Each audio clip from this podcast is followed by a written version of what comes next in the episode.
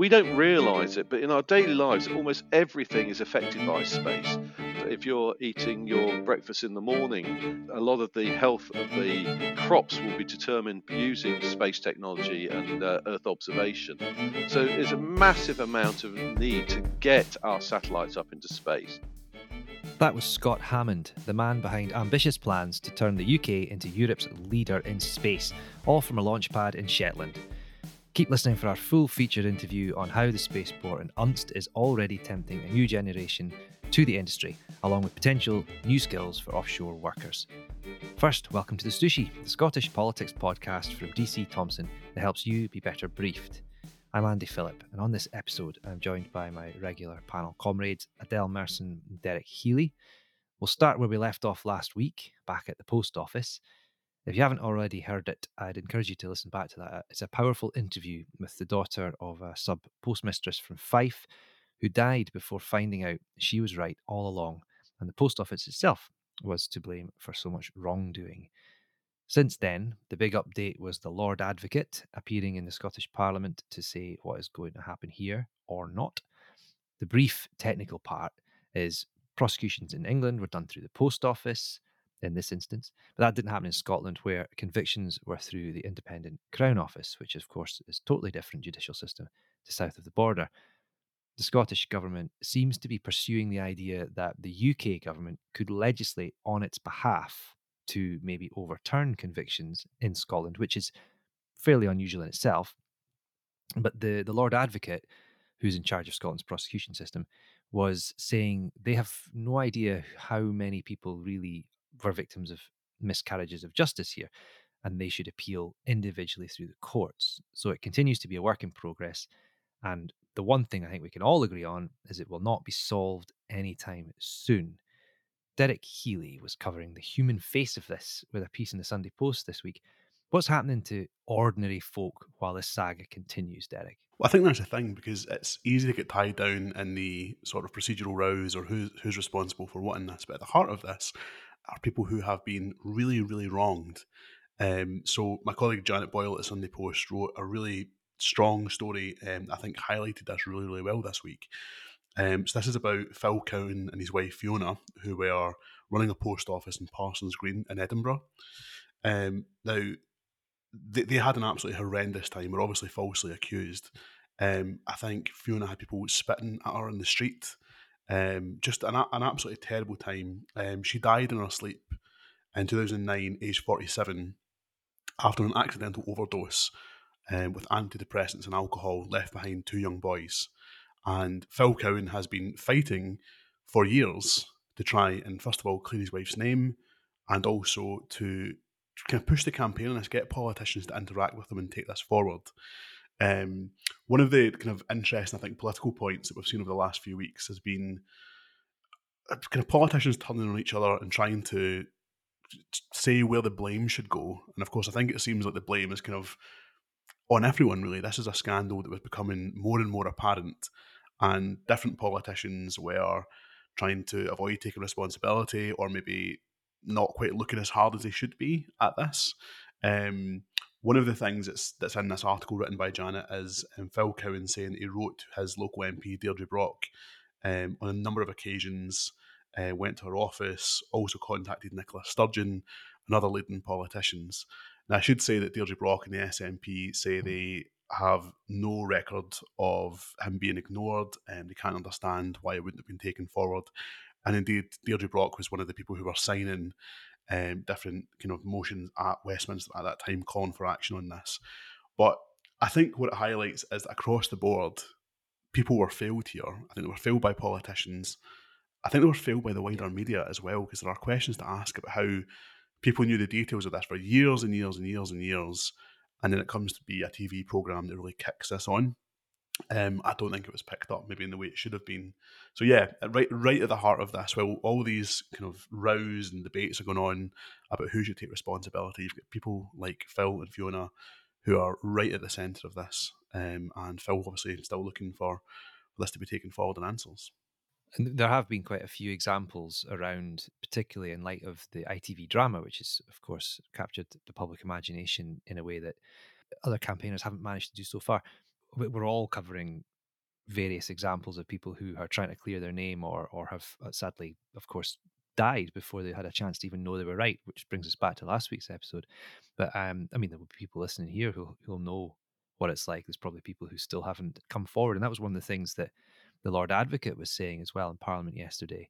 I think it's 70 or so. It's less than 100, I think, people that were through the Horizons um, scheme perhaps caught up in this, but only a small number have come forward. So that was another problem. The Lord Advocate saying if, if there is a problem, you'll have to come forward. But also, they can't issue something like a blanket pardon because there may well be people in that number who, where Horizon was just a part of it, and they, they may well be guilty of, of a crime that's that, that can't just be wiped away. So, I mean, eh, what happens next, Derek? Do we just keep listening for Parliament to find a way? Eh, eh, are the Scottish government just trying to make the UK government now deal with the mess and come up with a legislative plan? And is there is there a way of breaking the deadlock so we don't hear more stories like you you've been covering? Well, I think was just just on your point there about people not coming forward. You've got to remember as well that a lot of people had their lives totally destroyed by this. Yeah. So in Fiona's case, you know, obviously Fiona is, is now dead, is no longer with us. Um, Phil is living abroad. I think he's in Thailand. I think it is, but he's he's not living in the UK anymore. And a lot of people had kind of similar experiences where the lives they had and the towns or the villages they lived in were totally destroyed and uprooted by this and have left. So the idea that, you know, maybe they'd want to come back and raise all this again when they've moved on with their lives and tried to put it behind them, I think that's probably behind quite a lot of this. In terms of the way forward, I really don't think we're going to see an end to this anytime or a, or a proper way forward on this anytime soon. It seems like something that's going to be a lot of wrangling and a lot of argument between what we're going to do. I mean, it's, it's such a complicated process when it comes to this now. Um, I think it is going to be a protracted mm-hmm. situation, unfortunately, because it's such a serious subject and it needs to be taken so seriously in terms of, I mean, how on earth do you begin to redress completely upending people's lives like this? You know, again, with people who have died or people who've moved away and how, how, how do you go about making things right? And I think that is going to take so long and be such a muddle to sort out that it's not going to happen anytime soon. Yeah. Okay. Well, this was all put to First Minister Humza Yousaf at First Minister's Questions last week, and it will absolutely no doubt come up again um, the next time he's in front of MSPs to face questions, especially given the Lord Advocate's appearance with her statement. Adele, you you were speaking to the First Minister um, a couple of days ago in Aberdeen. This is one problem that he's facing. Is there another tricky week ahead for him? I think he's got yeah a tricky tricky 12 months ahead of him. he was in Aberdeen where he met, I think he did a number of visits, but he met senior figures in oil and gas ahead of the government sort of publishing its energy and just transition plan. And he was very critical of the UK government's plan to introduce new licenses. I think that's going to become a big talker and, th- and, and something you'll have to answer a lot of questions on as we go into the general election, because obviously the SNP mm. and the UK, uh, the Conservative Party are at odds on that one. Um, in terms of, yeah, I think he's facing a number of other challenges. We saw this week, I think, two different polls which showed the SNP is set to lose around, I think, more than half of its seats at the mm. general election, with a heavy swing to Labour.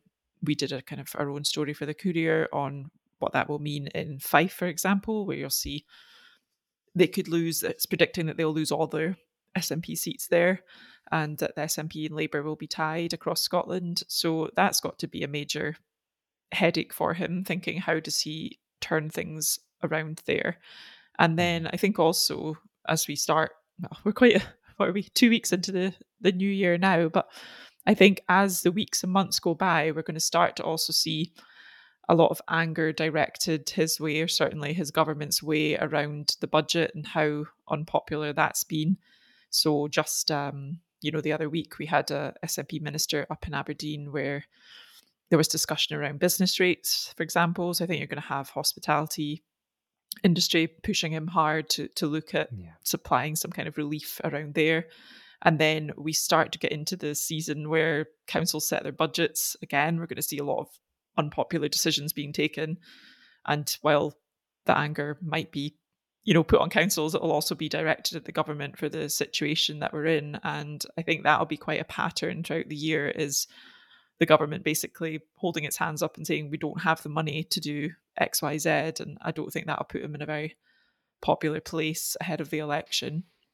Yeah, you mentioned the the tight budgets and things like that. Of course, one of Humza Yousaf's uh, near neighbours, Shona Robison in Dundee, the deputy first minister and the finance secretary. We were just actually writing a story about her defence of going on a, a wee ski trip, having set this difficult budget, um, saying that it's not a you know, it's, it's not fair that people are in, saying that she shouldn't be allowed to go on holiday just because she's um, come up with had had to put forward a very difficult budget. You can read her own words there rather than me interpreting it here. Um, it's on the Courier pages just now. But um, sort of sticking in that neck of the woods, Eljamel, Sam Eljamel, the Tayside doctor, the disgraced surgeon who um, has disappeared off the face of the earth, it would seem, but left dozens of people with alleged life changing injuries at his hands. Um, we've reported in depth in the past about how the government finally U-turned and said there'll be a public inquiry into the, into all everything surrounding Eljamel's employment and Tayside successive health secretaries not wanting to really lift the bonnet on that one. You were asking the first minister, when are we actually going to see this this public inquiry that was um, given a given the thumbs up in September?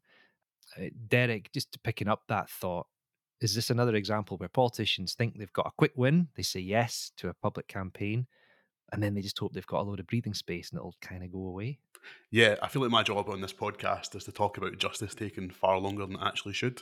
Um, that seems to be the case for everything this week. Yeah. Um, yeah, I mean, so you've got Humza Yousaf being unable to confirm that it's even going to happen this year, which is an incredible situation when you think back to when this was announced, I think back in September, that this was going to happen people have already waited for so long for answers on this. It's been such a long road. Um, we've kind of covered the ins and outs of it all the way through in, in the Courier. It's been a really, really long battle to get this inquiry kind of over the line. It's going to happen. Do you know? I think it would be such a mistake if it isn't in place by the end of this year. I really think it would be because people have waited so long for it. Mm. Um, I mean, it's worth saying that Humza Yousaf has not ruled out that it's going to happen this year. He just wasn't able to say definitively exactly when it's going to happen. So let's hope that that's politicians speak for it's imminent, and I can't say yet. But yeah, I just people have waited far too long already for this. And if you listen to the victims of it, you know their lives have been destroyed by it in some cases, in a lot of cases, and I think they were horrified at the idea that this might not happen next year after all their campaign and that, and that feeling of relief, finally knowing, okay, there's an inquiry coming.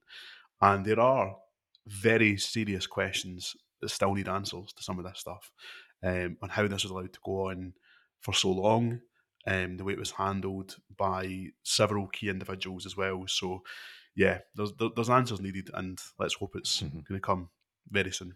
Okay, well, I think it's time for liftoff now with our featured interview. And back to you, Adele.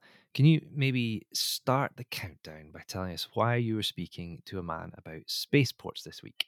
It was a little bit different from the usual political back and forth, but yeah, the uh, MPs on the Scottish Affairs Committee have basically been looking at the work that's being done across Scotland's space sector. So one of the main projects is SaxaVord's Shetland Island site. It's on the small island of Unst. And that's going to become the sorry, it is has become the UK's first licensed spaceport for vertical rocket launches. So it will be allowed to, I think the permits allow it to have about 30 launches a year that will be used to take satellites up into space.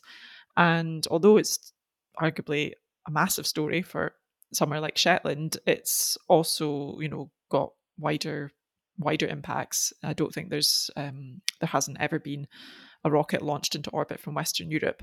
So it really it does mark a sort of opportunity for Scotland to become a bit of a world leader, and that's in, in the small space launch sites.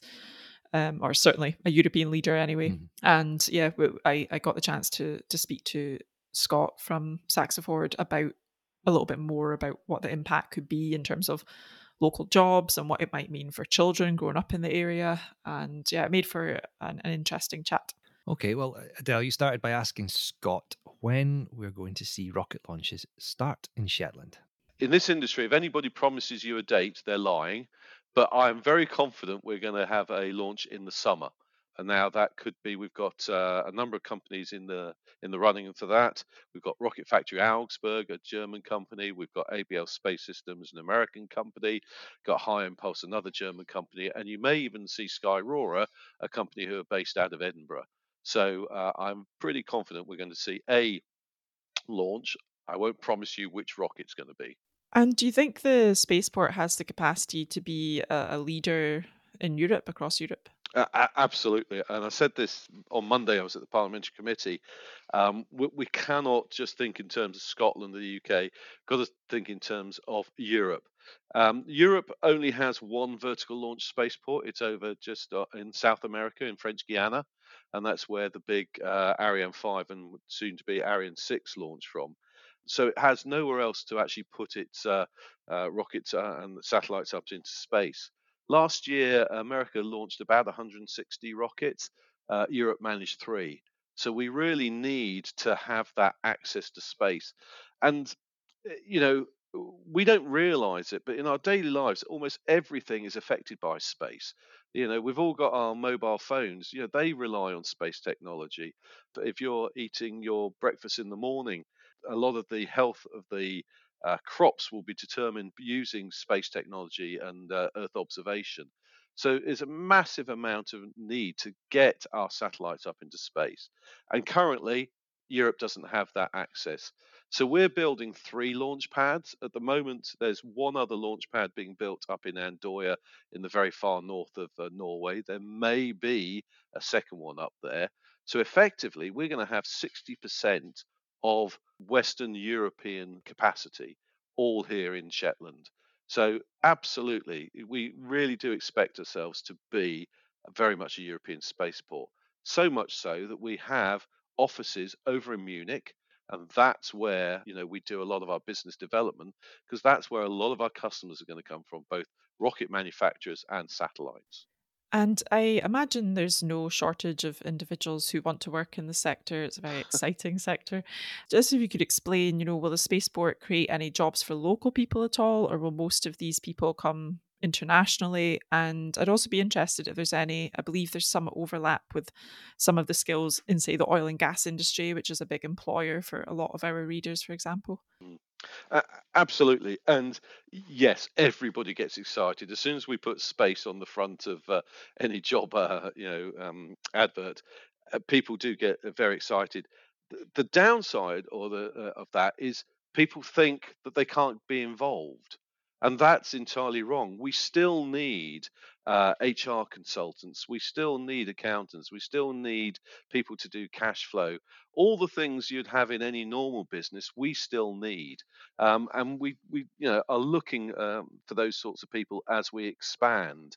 Now, yes, there are differences in how we run our business and um, you know the the space industry, but it's it, you know, the analogy again is really back to the aviation industry, very very similar. So we've got all of that breadth you then come on to perhaps the more specialized roles, which could be the range operations manager or the range safety manager. Those, uh, we've got two gentlemen at the moment. They're both based, uh, they come into the Grantown-on-Spey office, which is where we've got some. Um, uh, headquarters, and they both live in the Highlands, and we'll be expanding that team. And we very much look for local people, and by local, uh, generally Scotland and the Highlands. Now, there is without doubt an issue for us to I can't go out and just put an advert out for a, a space range uh, manager because they just do not exist in this country. You know, all of our people are the very first people in the United Kingdom to ever do that job. So we look at what their skill sets are, their experiences have been uh, coming to us. And you you talk about oil and gas, absolutely you know there's a lot of uh, crossover there so we use a lot of high pressure gases a lot of quite complex uh, chemicals so does oil and gas. We do health and safety so does oil and gas. So there is a massive amount of crossover but we very much look at the person. What is the type of person? We need you know people that really get up and go and want to make this happen and who are excited by what we're trying to do. And then okay what are your background uh, what skill sets can you bring? Uh, yeah I, I'm an example. Six years ago, I knew nothing about space. Uh, my background is aviation, but I've been able to bring those skill sets to doing this job. And are there estimates in terms of how many jobs you think could be created? So there are estimates that you put into um, the planning uh, application. Um, uh, my problem with that is it's very formulaic. It, it's all they do is they say, okay, you're going to invest X amount of money. That means you're going to create maybe three stroke six full time uh, employment there. That then has a knock on effect to further down the route. Now, what they were quoting in there is, you know, between you know uh, 100 to 200 direct employees, and then throughout uh, the Highlands and Scotland, probably up to about another 600.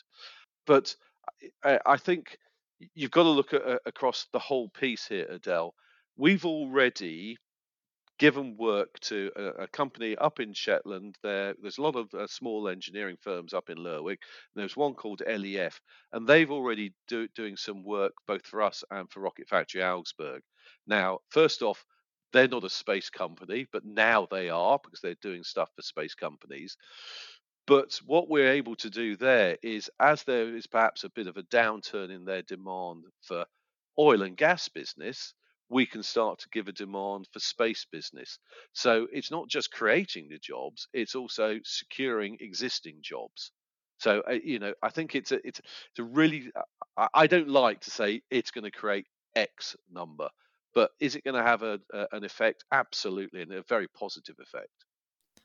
Uh, that was sort of my next question. What what kind of impact do you think this could have locally? I I noticed that you told MPs that you've got a hope that young people, for example, would be inspired to work in space in the future because they can actually see it sort of happening in front of them in their local uh, islands. Uh, absolutely. So um, Shetland, um, that they, they, their education system is, is, subtly different. Uh, they sort of stay all in like the local school till they're about 16 or so. And one of the schools has completely changed its uh, syllabus to be everything around space. So when they're doing maths, they use space as the uh, issue. They're doing geography, they use space. And that's to inspire those children. So you can imagine, you, you know, you're a young child, a uh, boy or a girl growing up now in Shetland there's going to be a spaceport. There is a spaceport now in Shetland that they could go and work for, and they could do a whole variety of jobs there, uh, go ranging from, I say, accountancy up to be, even taking over my job eventually, uh, uh, you know, operations director. And that's what you're offering. Now, it's going to take time, Adele, because this is a brand new industry we're creating here. But uh, I, I you know, I, am absolutely convinced the opportunities for young people, certainly in Shetland and in the Highlands, is amazing. And there have been some concerns around the potential impact on local wildlife. Have have these been taken into account? Yes, so um, we have to do a lot of environmental assessments, both to get the planning permission and also as part of the spaceport license from the uh, Civil Aviation Authority. So within that there's a whole uh, lots of duties that are put onto us that we don't launch at certain times a year because it's in the bird breeding season. And we've done a lot of work to I- improve the uh, habitat for sea otters and that sort of thing.